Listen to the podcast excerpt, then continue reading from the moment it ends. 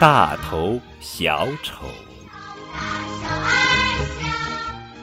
说：“你是第几次半夜爬起来看球赛了？”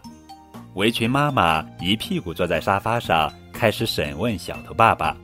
小头爸爸陪着笑脸说：“我保证没有下次了。”但围裙妈妈理也不理他，眉头皱得紧紧的。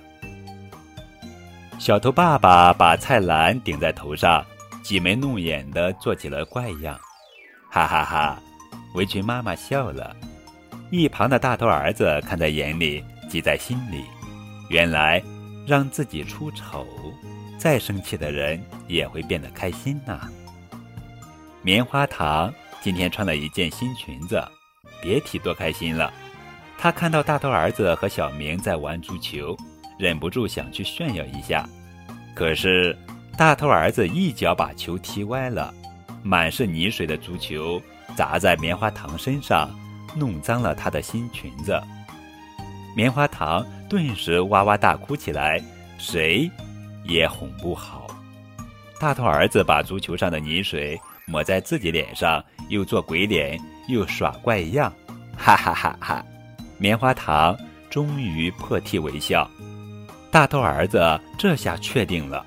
看来，让自己出丑真的能让人笑。一天，他在家里踢球玩，只听哗啦一声，足球打破了窗玻璃。小头爸爸闻声赶来，责问他：“你怎么在家里踢足球？”情况不妙，大头儿子马上翻白眼、伸舌头、单手撑地。他忙活了半天，小头爸爸的脸色却更难看了。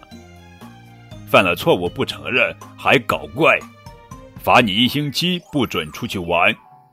啊！大头儿子委屈极了。我让自己出丑，别人都笑了，为什么你不笑呢？你从哪儿学来的怪招？跟你呀！你用这个办法哄围裙妈妈开心。大头儿子，我们可以用出丑来哄人开心。小头爸爸拍拍他的大头。但不能用它逃避自己犯的错误。你看，你这次不就惹麻烦了吗？大头儿子使劲点点头。我明白了。